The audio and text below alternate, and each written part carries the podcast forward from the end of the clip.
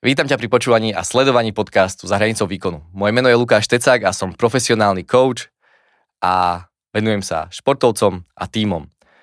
Som spoluzakladateľom spoločnosti Headformers a tento podcast vznikol v spolupráci s Úniou futbalových profesionálov, takže vítaj.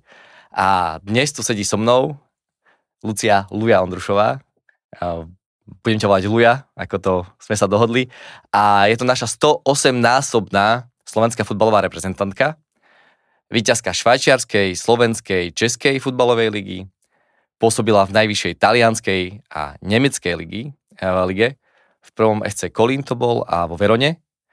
A minulý rok ukončila svoju aktívnu futbalovú kariéru a prešla na trénerskú, kde vlastne odozdáva skúsenosti vo svojej akadémii Luja Football Academy a postupne pracuje na tom, aby získala práve tie najvyššie trénerské licencie.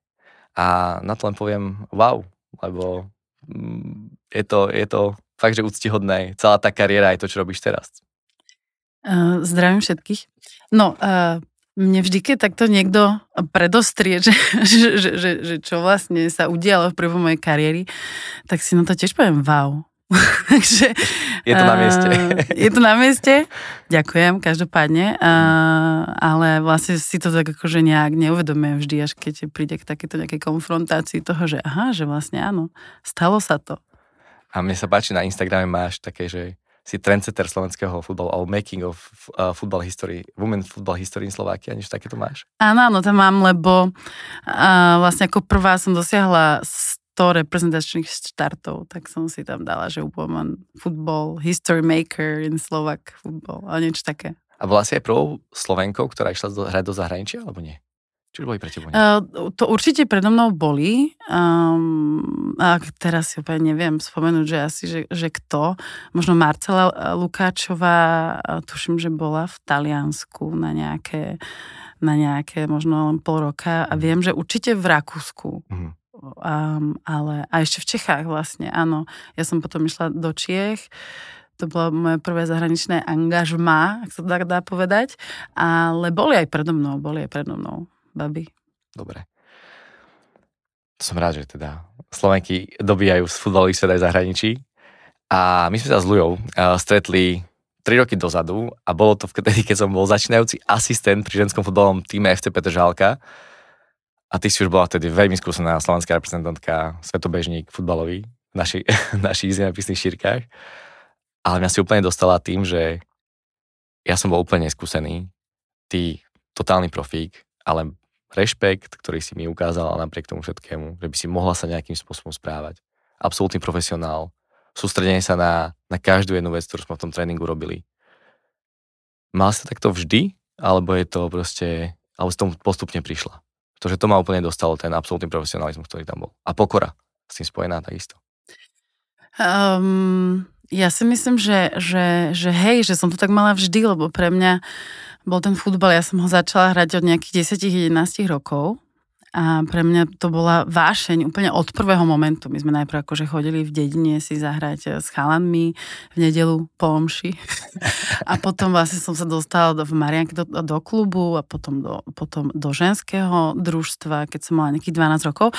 Ale od prvého momentu viem, že ja som na tých tréningoch, že hrozne ma to bavilo, že ma to fakt, že chytilo a, a dávala som tomu vždy som chcela byť najlepšia a, a vždy som sa tešila na tréningy a vždy som tomu, viem fakt, že vždy som tomu dávala tých 100%, 100% a nepamätám si, akože samozrejme, že boli dni, keď e, sa mi nakoniec nechcelo ísť na tréning alebo mm. tak, ale vždy, keď už som prišla na ten tréning, tak som uh,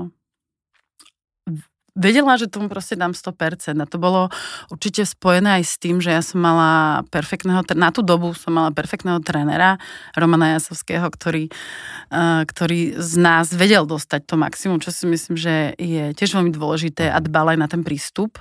Uh, a potom vlastne v 15 som musela prestúpiť do ženského družstva, čo, čo dneska v ženskom futbale je už úplne inak, tam je oveľa viac tých kategórií.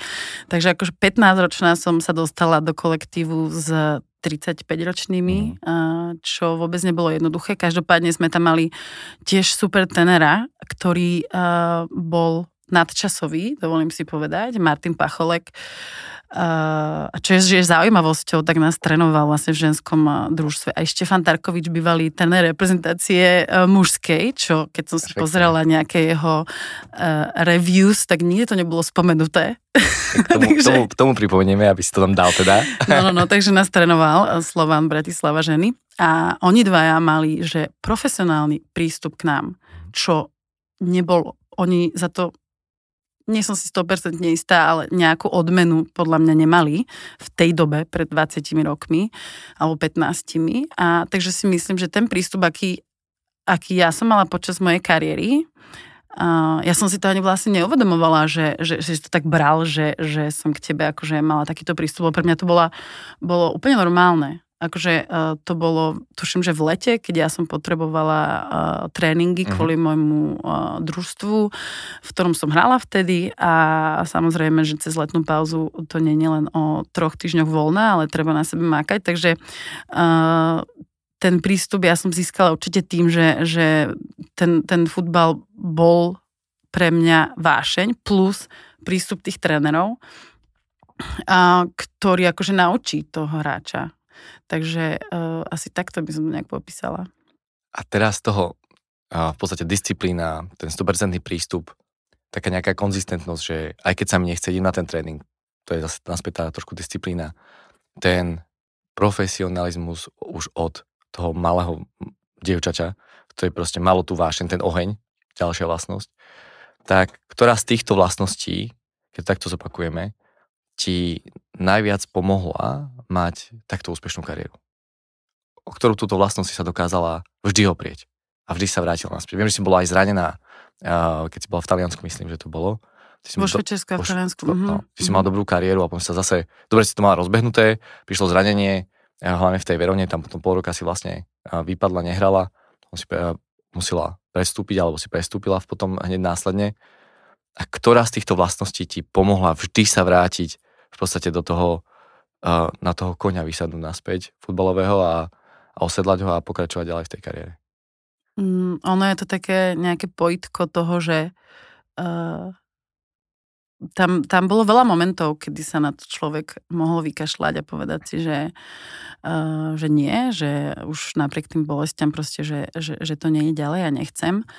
Uh, ale ja to, to, že to pre mňa bola vášeň a to, ten môj prístup k tomu, myslím, že pojitko akože týchto dvoch vecí uh, ma dostalo potom tam, uh, ako sme na začiatku akože vlastne uh, si tu zhrnuli, plus uh, z tých zranení. Uh, že chcela som ešte stále som mala, som verila, že, že môžem hrať a chcela som. Takže tá vášeň plus to, že vášeň samozrejme nestačí. Treba mať k tomu prístup. Uh, a keby sa možno spýtal nejakých mojich uh, čo vtedy boli okolo, tak uh, oni akože nechápali, že sa to vo mne bere tá sila a ten prístup. Mm. Takže uh, asi, asi ten prístup u mňa bol úplne, že, že záchytný v tom celom. A kde sa teda bralo? No, um, myslím si, že, že veľmi dôležité pre mňa bolo o, to okolie, ktoré som mala ktoré som mala okolo, aj to, že napríklad uh, môjim cieľom bolo, že vráti sa do reprezentácie, kde doteraz mám vlastne najlepšie kamarátky.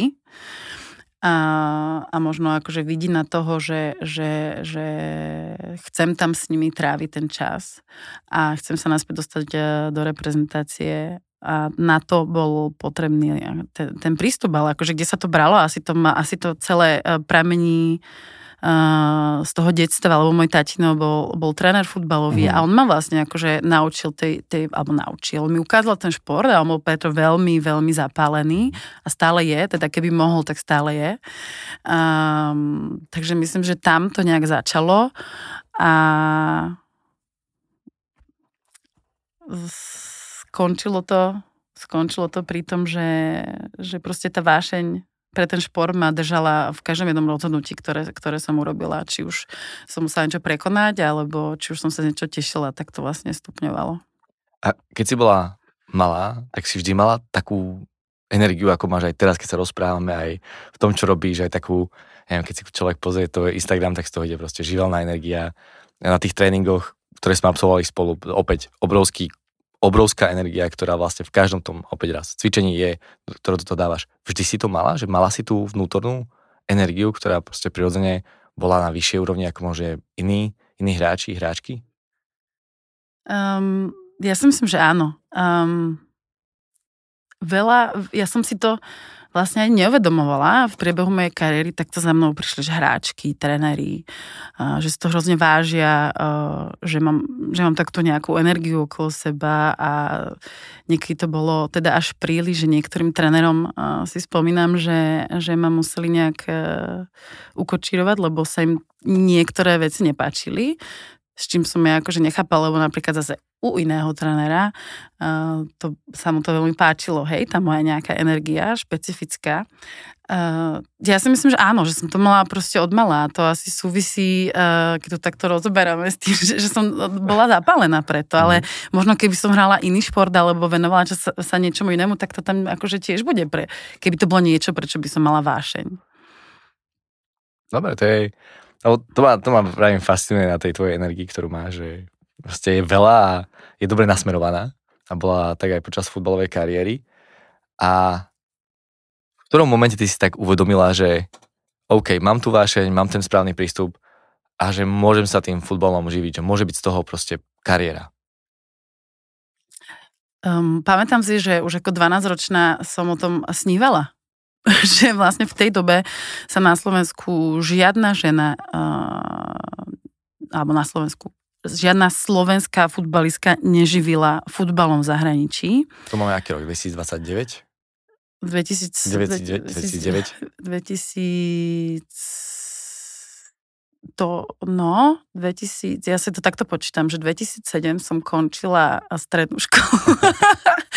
to na také etapy, že po školu a potom, že kluby si počítam podľa toho, takže, že, v ktorých som hrala. Takže, e, no keď som mala 12 rokov, tak to bolo 2004, asi 2003. Takže v tej dobe sa žiadna slovenská futbalistka mhm. neživila futbalom a v tej dobe ja si pamätám, ja som vždycky uh, na zahrade, ja som si zobrala loptu, robila som, uh, žongovala som a vždycky, keď som spravila o jeden viac, tak som vybela hore za maminou a za tatinom a som im ohlásila, že teda mám o jednu, o jednu viac. A tam som si uh, začala tak nejak akože hovoriť, že wow, že ja by som akože, sledovala som vtedy, sme mali doma program uh, Real Madrid TV. Mm-hmm. A si hovorím, že akože však ja by som sa chcela živiť futbalom, že hrozne ma to bavilo. A tak, tak tam som si za... uvedomila, že by som to chcela, len som akože vôbec uh, vôbec mi, mi nedošlo, že uh, žiadna slovenská futbalistka sa tým ešte neživí v tej mhm. dobe a že dobre, keď dorastiem niekedy, že zase za 7 rokov, keď mať 18-19, že by sa to, že by sa to dalo. A tak som to veľmi dúfala, že, že, že niekedy uh, by to teda mohlo byť možné. A uvedomila som si to asi, keď, uh, keď som hrala už v Sparte a tam akože dá sa povedať, že to bolo skôr také vreckové, čo sme tam dostávali. Um, tak tam som si uvedomila, že však, ale že už, už sa ten futbal niekam dostáva. Hrala som Ligu majstrov proti Lyonu, kde som videla futbalistky, hrala som proti futbalistkám, ktoré, ktoré sa tým živili, takže už som dostala reálne v tých 18, keď som prestúpila nejaký prehľad o tom, že OK, že sa to vlastne dá, ale teraz, že ako na to. Takže myslím si, že v tom čase som si, som si povedala, že OK, že určite, určite sa tým chcem živiť, uh-huh. ale ešte akože to, nájsť tú cestu, no. Tak to tiež akože nebolo jednoduché, tak po tých 5 rokoch v Sparte uh, som sa dostala do toho Švajčerska a tam poprvé som si zažila to, že som profesionálna futbalistka a živím sa futbalom. To som mala 20, uh, 24 rokov. Takže od toho 12-ročného dievčatka prešlo 12 rokov, kým si sa dostala k tomu, že si naozaj okúsila, čo to znamená byť profesionálny futbalista, futbalistka. Áno, áno, áno. A dovtedy to bolo, ty si to nazvala vreckové, bol teraz robený, povedzme, prieskum na jeseň Unia futbalových profesionálov robila, že baví na Slovensku napríklad, myslím, že 90% dostáva žiadnu odmenu. Hej. Myslím, že nie mm, buď Slovania, alebo niekde takto to funguje na, na také lepšej úrovni, ale to si len myslím. A v Čechách to bolo ako? Teda vreckové. No tak ja kľudne môžem povedať aj nejakú akože No, sumu, jasné. ktorú sme tam dostávali. Uh, ja som bola jedna z tých, čo, čo mi teda povedal tréner, aj čo som sa tak samozrejme potom dozvedela, ktorá tam mala viacej. Um, v tej zmluve. Už sme mali normálne zmluvu. Hej, ja som prišla do Sparty mala som zmluvu na 6 tisíc českých korún, čo bol, čo je nejakých 220 eur teraz Tak asi. nie. Samozrejme to bolo pred 15 rokmi, takže uh, inflácia a teda. No, uh, potom prišli nejaké krízy v mužskom spartianskom futbale, takže nám sa znížili výplaty, takže som tam mala nejakých 3000. No a potom sa zase to nejak zvýšilo na tú predchádzajúcu čiastku. Každopádne toto sa, toto bolo pred 15 rokmi. Mhm. A ono v čes, český ženský futbal um, je, dá sa povedať, že akože vlastne diametrálne niekde inde než ten slovenský ženský ligový futbal, lebo uh, tam sú dve družstva, Sparta a Slávia, ktoré vlastne investujú, investovali a stále investujú do ženského futbalu, aj napriek tomu, že im ten futbal nevynáša peniaze, že oveľa viac in, investujú, respektíve dávajú do toho peniazy, než sa im vracia. A to na Slovensku ne, nevidno u žiadneho klubu. A ono to tam už trvá dlho, už, už, už aj roky predtým, než som tam ja vtedy Aha. prestúpila v tom 2007, tuším, tak e, to tam fungovalo a to preto, lebo tam boli ľudia, ktorí a, sa tomu ženskému futbalu akože veľmi, veľmi venovali a doteraz sú v tom ženskom futbale a doteraz akože sú to veľké mená a, v tých akože manažerských kruhoch v ženskom futbale a poznajú už ich aj tie mužské kruhy.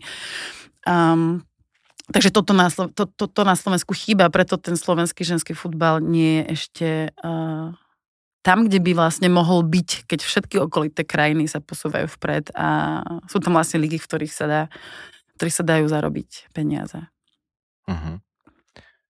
A vnímaš aj to, že um, ten západný trend, povedzme teraz v roku 2022 sa hral Wolfsburg, Barcelona, koľko tam vyše 90 tisíc ľudí a na v západných krajinách, kedy si v 1921, ja to tu mám napísané, v 20. zápas medzi Dicker Ladies FC a St. Helen videl 52 tisíc divákov, vtedy futbal bol spo, spojovaný s tými sufražetkami veľmi silno a emancipáciou žien. To, to vlastne FA zastavila až prakticky do nejakých 70 rokov. A v roku 1971 sa napriek všetkomu uskutočnili neoficiálne ženské majstrovstvá sveta. To neviem, či vôbec niekto o tom vie, že takéto niečo bolo. Pre mňa to bolo tiež fascinujúce zistiť. A bol na domácom zápase v finále, sledovalo medzi Mexikom a Dánskom 110 tisíc ľudí, čo je pre mňa úplne šialené číslo. Takže vlastne ten záujem o ten ženský futbal prirodzene vždy bol. A čo podľa teba dnes chýba tomu ženskému futbalu na Slovensku, aby sa mohol približiť tomu západnému trendu, aby sa uh, začal vnímať ten ženský futbal, že je tam ten potenciál. Pretože na západe v podstate aj toto, čo hovoríš ty, hej, že jednoducho tie investície uh, do rozvoja, do hráčok, um, do uh, facilities ako takých je jednoducho na stúpajúcej krivke, pretože stále viac a viac je o to záujem. Videli sme to teraz na majstrovstvá sveta posledných v ženskom futbale. V podstate všetky, takmer všetky zápasy boli vypredané takisto. Takže ten trend je stúpajúci. Čo potrebuje na Slovensku zmeniť, aby, aby to ľudia pochopili? Mm, Podľa teba. ty si tam povedal takú jednu myšlienku, že vlastne um, že na západe že chodí tam veľa divákov, lebo ten ženský futbal uh, ako to teraz formulovať, lebo ten ženský futbal vlastne má, lebo sa nie, že niekam sa posúva, tak preto chodí veľa divákov. Ale my máme na Slovensku trošku, uh, myslím si, ako spoločnosť, alebo nastavenie také, že najprv, najprv ukážte výsledky a potom akože začneme uh, vlastne mm, nejakým spôsobom do vás investovať. Čož v zahraničí, napríklad v Anglicku fungovalo tak, že um, ja si ešte pamätám, som bola na anglickej lige pred desiatimi rokmi sa pozrieť, čo sa hralo skoro na nejakom oraništi. Mhm. A teraz si pozrieme, že kde je ženský futbal anglický, kde je anglická liga momentálne, čo tiež akože uh, divácky je veľmi navštevovaná, ale oni tam vymysleli 10-ročný koncept Mhm. bez tých výsledkov, bez, samozrejme, anglické futbalová krajina, hej, to o, tiež sa úplne nedá porovnávať, ale v nejakom aspekte určite áno. Takže oni vlastne nepotrebovali výsledky a výkonnosť na to, aby začali podporovať ten ženský futbal a u nás, u, u nás to, a doviedlo sa to vlastne až do toho, kde teraz boli tie majstrovstvá Európy. Že to bolo najnašťovanie, to boli najnašťovanejšie majstrovstvá Európy uh, ženského futbalu. Uh, samé superlativa uh-huh. patria k tomuto a bol to teda aj krásny futbal, uh-huh. čo, čo som sa pozerala na tie zápasy a my na Slovensku um, bohužiaľ najprv Uh, musíme uvidieť výsledky, aby sme do niečoho, mm. akože, aby sme aspoň urobili pre niečo nejakú koncepciu. Takže čo si myslím, že chyba na Slovensku je, že uh, urobiť vlastne pre ten ženský futbal nejakú koncepciu, dať tomu hlavu a petu, čož určite ľudia, ktorí sa venujú uh, na ženskému futbalu na, na, na zväze, sa snažia a mhm. robia, mm. ale naražajú na, na, na takzvané nejakú a nie je to pomyselné, ale je to proste slovenská spoločnosť, ktorá, ktorá ten ženský futbal vním, nevníma dá sa povedať.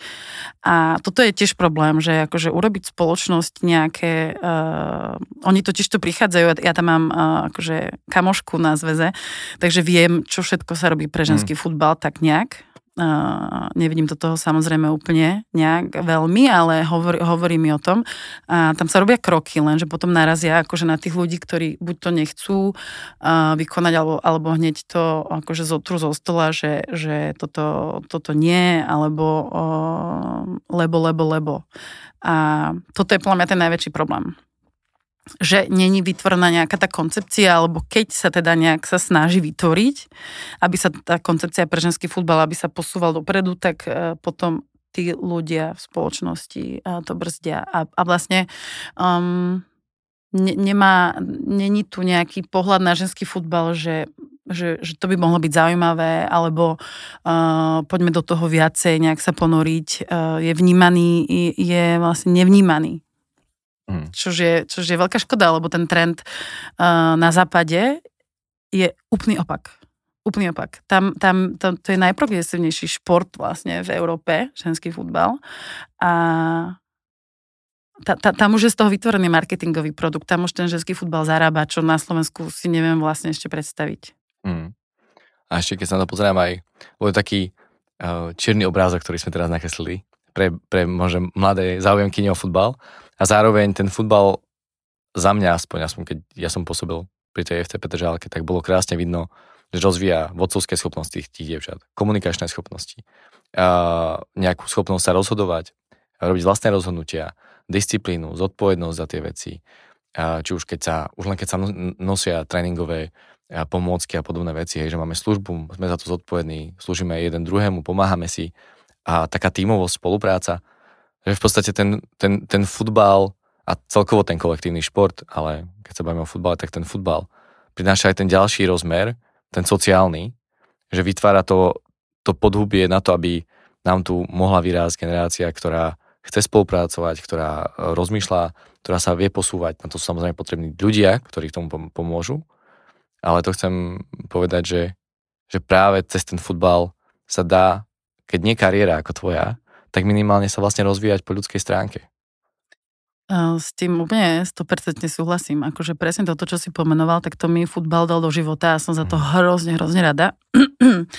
Viem, že veľa ľudí v mojom okolí má s týmto akože vlastne potiaže uh, presne s touto komunikáciou, nejakou uh, vychádzaní s ľuďmi v, v nejakej spoločnosti, uh, byť niekde, akože za niečo zodpovedná, byť niekde na čas, akože a to je hrozne veľa um, vecí, čo, čo s tým súvisí.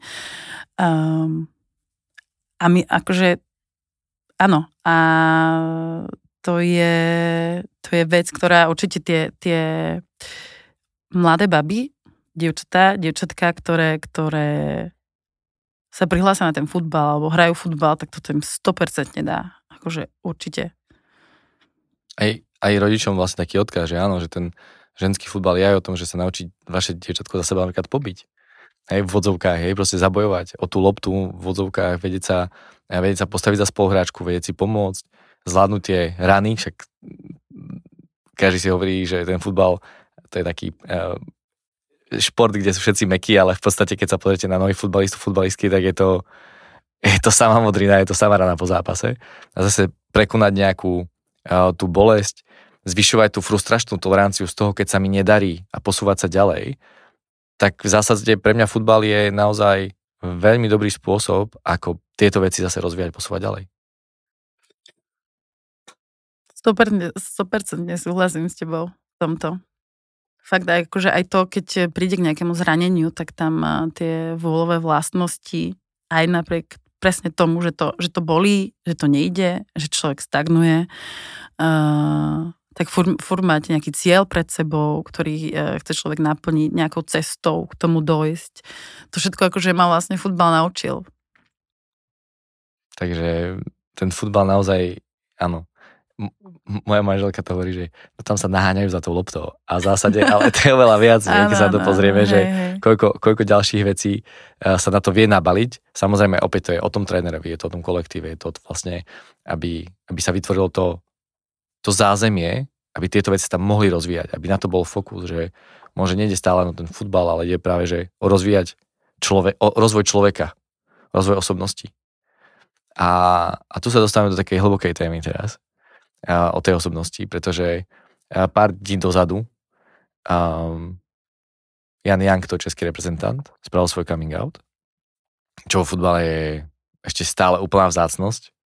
Je to považované za niečo, čo je odvážne, pretože predsudky spoločnosti a ten strach, ktorý máme z toho, keď ideme von s niečím takýmto, je veľmi silný.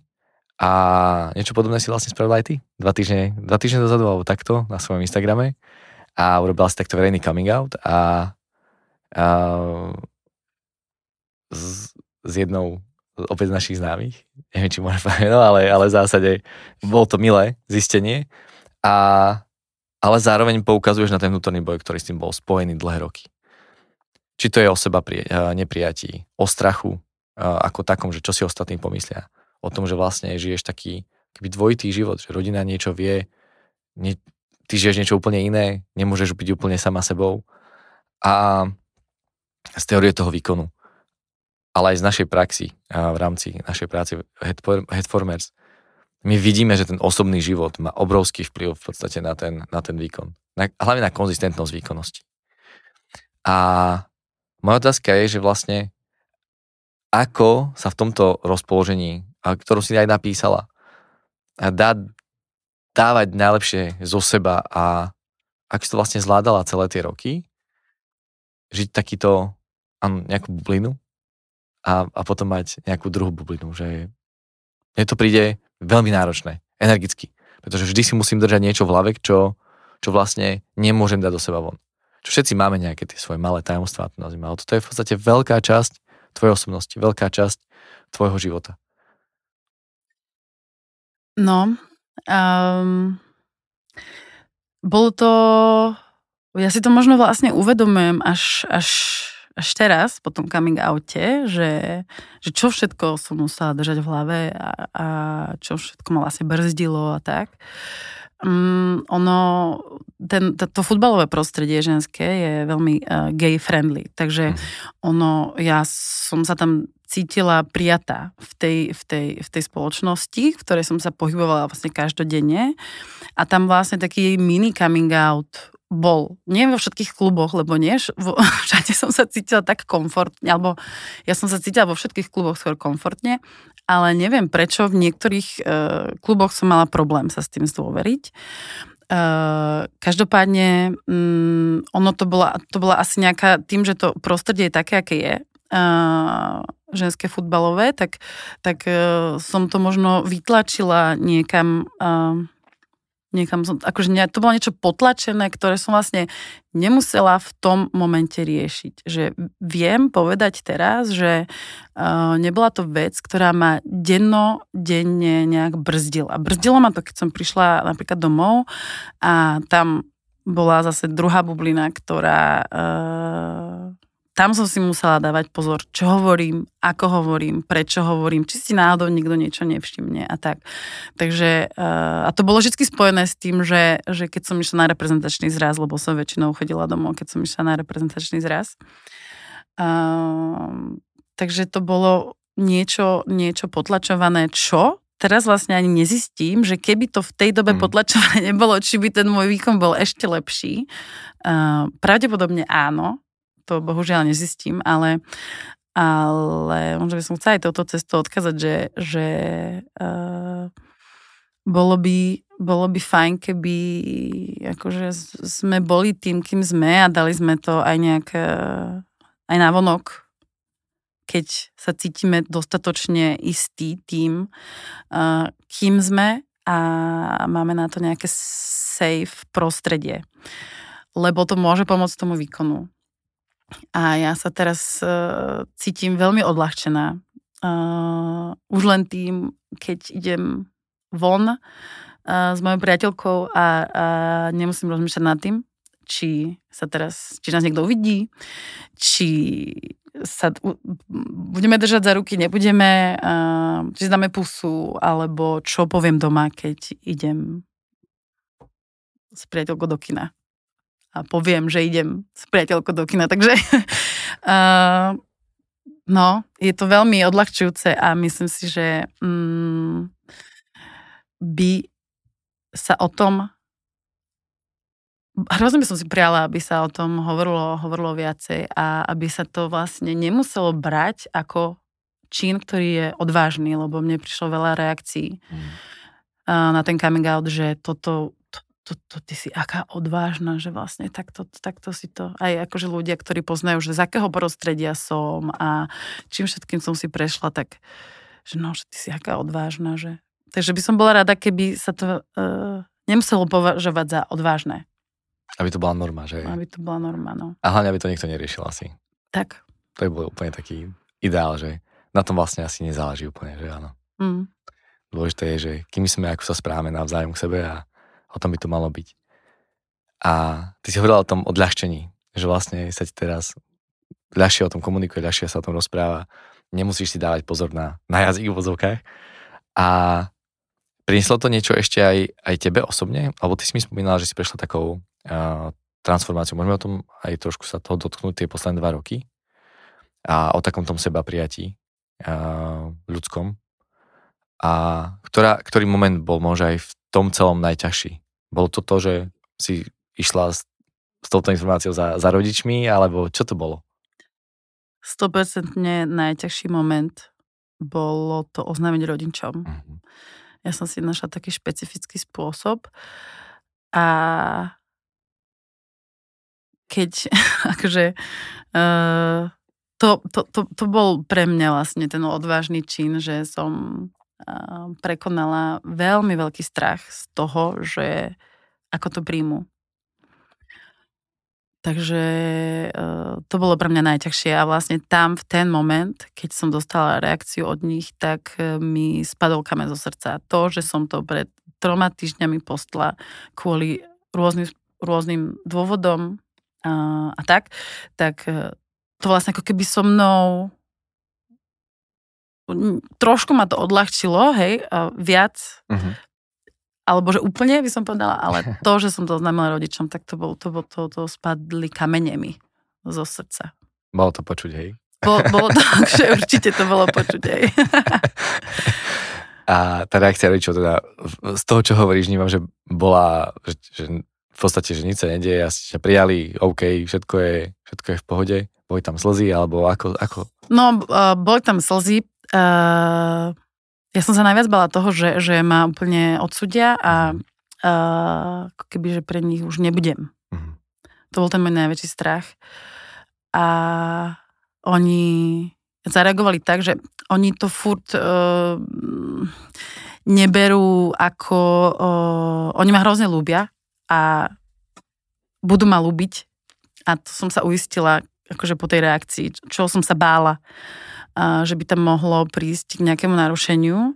Ale oni s tým, oni s tým teraz uh, trošku bojujú po svojom. Ja, ich, ja, ich, ja im nechávam čas, ale oni ma príjmajú, aká som, čo bolo pre mňa úplne najdôležitejšie. A teraz oni potrebujú trošku času, aby to ešte celé spracovali a tak. Ale myslím si, že to je na veľmi dobrej ceste. A v celom tom procese, kto a čo ti tak najviac pomohlo? Že vlastne si sa odhodlala urobiť ten krok. Kto boli tí ľudia, ktorí stáli že pri tebe, alebo ten jeden človek a, a čo ti tak môže pomohlo? Zase nejaká tvoja vnútorná sila, alebo čo to bolo? Um, najviac bo, bolo to akože viacej nejakých uh, komponentov dohromady. Um, ja som sa pred e, troma, štyrmi, piatimi rokmi otvorila uh, sestre a povedala som jej to so slzami v očiach, takže tam prišiel taký prvý moment, že niekto z rodiny uh, to vedel. A um, hrozne dôležité je, že uh, človek chce takéto niečo oznámiť, zatiaľ to tak furt je, bohužiaľ, tejto spoločnosti, tak by mal mať okolo seba takú, taký, taký, takú safety environment, um, čo som ja 100% mala. Či už sú to moje najlepšie kamarátky, či už je to uh, vlastne moja rodina, moja súrodenci, ja mám 5 súrodencov uh, všetci to vedeli a tam som dostala najväčšiu podporu, lebo keby som si hovorila, že keby náhodou moji rodičia uh, išli nejakým iným smerom a úplne to zavrhli, tak má proste piatich súrodencov, ktorí sú moja najväčšia podpora, uh, plus aj moja priateľka, takže uh, sama by som to nezvládla s tou mojou energiou. To by som ešte nezvládla. Akože je potreba, v mojom prípade mm, bolo potreba mať okolo seba týchto ľudí, aby som toto celé týmto procesom uh, mohla tak prejsť, ako som prešla. To je veľmi pekné, že vlastne tí súrodenci takto držíte spolu. Pôvodne sme mali včera natáčať tento uh, podcast a si im povedal, že ťažko sa ti odchádzalo od toho rodinného stola a to asi súvisí aj s týmto, že vlastne ten, tí súrodenci sú tí, ten, ten, tá tvoja záchranná sieť, to bezpečné prostredie. A povedal si to najskôr aj im, že teda, že to chceš povedať rodičom? Alebo proste bavila sa, že to ma zaujíma, že sa o tom bavila, či ťa podporil, že áno, chod do toho, sprav to. Aha, aha. No tak ja som to najprv podala im jednotlivo v priebehu mm. rokov, hej, že to nebolo, že vtedy komu som najviac dôverovala, komu som najviac cítila, že to môžem povedať, tak som to povedala samozrejme pre sestre, potom ďalej, ďalej, ďalej, ale vždy som z toho mala hrozne veľký stres a obidva sme sa rozplakali a a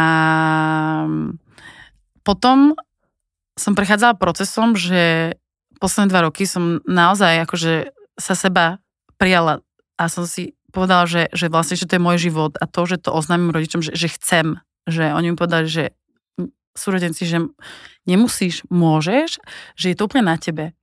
A keď som sa teda rozhodla aj, to sme prechádzali spolu s priateľkou takým podobným procesom, a keď som sa to teda rozhodla, a, tak oni ma 100% v tom podporili. 100% a mi povedali, že budú stať za mnou, keby náhodou niečo. Takže ja som mala, že 100% podporu, čo, čo mi samozrejme pomohlo v tom rozhodnutí. A stretla si sa niekedy eh, v kariére, lebo za, opäť sa trošku odvolám na ten eh, prieskum, ktorý sa robil na jeseň eh, Unia futbalových profesionálov, ktorá robila v ženskom futbale. A bolo tam práve spomenuté vlastne nejaké nevhodné chovanie sa, poznámky, práve môže aj také až sexuálne obťažovanie sa to nazvať, alebo takto to bolo formulované v 60% u divákov na Slovensku a na slovenských štadiónoch sa deje. A, a druhá časť bola vlastne, že stále aj funkcionári v podstate sa chovajú v tom ženskom futbale k tým ženám, dievčatám nevhodne. Tam to bolo myslím, že nejaké percento, 30% mm, alebo nejak takto. Uh-huh. Ty sa stretla s niečím takýmto počas tej kariéry, čo by si mala taký červený vykričník, že to nie je OK? Um, Stretla som sa, akože také výkriky divákov počas zápasu, ale ja si myslím, že to sa stretne um, aj mužský futbalista, možno s nejakými inými uh, tézami, ale uh, stretla som sa akože typu, že také kliše, že ženy patria do kuchyne mm-hmm. a tak. Uh, to akože od divákov párkrát, uh, párkrát uh, sme započuli. Um, a od funkcionárov asi, asi akože jedenkrát si spomínam, čo, čo, čo sa mi stalo a nebolo to úplne celkom príjemné, ale myslím si, že to bola taká nastolená nejaká forma e, komunikácie, ktorá, ktorá mne sa uh, nepáčila a aj som to teda ukázala tomu jednému človeku. A... Si nastavila nejak hranice tým pádom. Hej. Keby. Hej, A bolo to- hej. A to som mala 18-19 rokov. Perfektné. A povedz proste babám, že keby sa im dostalo, tak čo je, čo je to, ako sa nastavuje tá hranica, ako si to ty nastavila, aby vedeli. Pretože verím tomu, že nie každé dievčatá, alebo nie každé dievča vie v tých 18-19 proste si nastaviť tú hranicu. Aj Mhm, proste, a aj ja dospelý chlap som sa naučil až po 30 povedzme, hej, že vlastne naozaj si vedieť nastaviť tú hranicu. Nie je to ľahké, je to ťažké si to vedieť nastaviť a vedieť povedať nie a vedieť povedať stačí a obľúžuje mi to.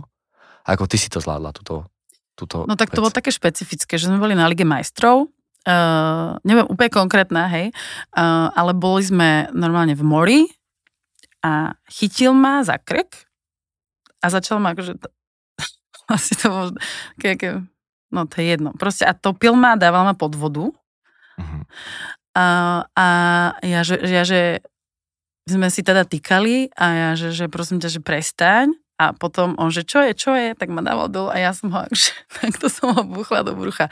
To bola moja hranica, Mhm. ale nie každý by si to dovolil. Presne. Takže akože nehovorím, že teraz nejak fyzicky eh, si nastaviť tú hranicu vždy je potrebné, alebo tak, ale v tomto prípade to bolo potrebné a on si potom akože ku mne už nedovolil. Mhm. A potom sa stala ešte jedna situácia, ale to, bo, to nebolo uh, akože nejaké um, v zmysle, um, že by nejak hanobil ženský futbal, ale alebo mňa, osob, teda mňa osobne, no stala sa situácia, že v priebehu zápasu uh, bola nejaká 20. minúta a kričal na mňa tréner, ale že neustále, ale že spôsobom, že keby to niekto nahrával na kameru, tak si povie, že, že čo som mu kedy urobila a to neviem, čo sa stalo, Mm. predalo potom to incidente, to akože teraz neviem. Každopádne uh, ja som, si, ja si pamätám to ako z filmu scéna, ja som si zastavila loptu, to bolo fakt akože také, že chod doprava, chod doľava, prečo toto robíš? Chod, nie, toto nerob. Akože takýmto spôsobom Mm. 20 minút Joystick. Joystick som bola a nepríjemným spôsobom, tak ja som si, to som tiež mala nejakých, neviem, 19-20, ja som si zastavila loptu, otočila som sa na neho a kri- kričala som, že neřvi na mne. A teraz zastavil sa, na mňa sa zastavil na 5 sekúnd zápas a ja som sama zastala aj hráčka, ktorá ma išla napadnúť. Akože, a nezobrala mi loptu, jak som mala zastavenú. Zastavil sa a ja som sa otočila a pokračovala som dribla.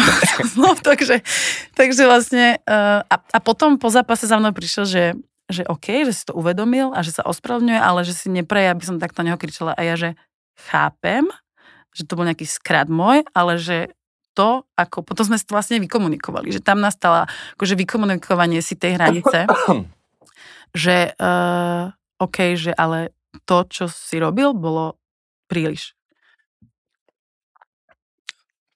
Rajm, silná, silná energia z teba vždy, vždy išla a toto je len potvrdenie toho celého. A e, tak, jak si povedala, v podstate aj z toho, čo si môžeme zobrať, z toho mentálu, je, že vlastne, keď, no, keď na teba niekto tlačil fyzicky, ty si mu vlastne fyzicky nastavila tú hranicu, keď niekto proste na teba vyjal tlak hlasovou agresiou, proste na teba kričal, ty si vlastne nastavila to zrkadlo a urobila si to isté. A že vlastne toto je, to je dobrý spôsob, ako nastaviť tie hranice, že ukážeme tým istým spôsobom, že toto je vlastne tá hranica a tebe to nie je príjemné, mne to nie je príjemné a toto zastavíme. Takže, babi, aj to je spôsob. a milí poslucháči tiež. A ja by som ukončil tento náš rozhovor, ktorý je veľmi príjemný. A s takou jednou poslednou otázkou, že predstav si, že máš takúto možnosť dať na obrazovku na štadióne, tá veľkoplošná obrazovka, ktorá je na v finále majstrovstie sveta, či ženského alebo mužského, to je jedno, lebo všade je plno. a jeden odkaz, ktorý uvidia miliardy ľudí. Čo by si tam dala? No, takéto privilegium mať, to, to by sa mi páčilo. Ono to je veľmi, veľmi akože... Uh, veľmi, veľmi dlho som sa zamýšľala na touto otázkou, že čo? A je to super otázka. Ale asi také prvé, pričom som zostala, uh, bolo to, že asi by to teda bolo anglicky. Ty si praktická žena, ne, ste nevie. Musíte po anglicky, teda. Uh, asi by to bolo, že um, respect each other, alebo že let's respect each other as we are. Uh, že akože rešpektujme sa, taký, aký sme. Uh, ale akože za tým môže vidieť človek, ktorý napríklad rozmýš- rozmýšľa extrémisticky, môže za tým vidieť to, mhm. že rešpektujte aj môj extrémizmus, samozrejme. Uh, neviem, či by, akože ono by sa to tam vlastne nedalo úplne vysvetliť, ale myslím si, že akože pointa, pointa je jasná, že myslím si, že rešpekt v dnešnom svete, či už, či už v slovenskej spoločnosti alebo um, celkovo uh, chýba, akože rešpekt, taký, taký vzájomný rešpekt.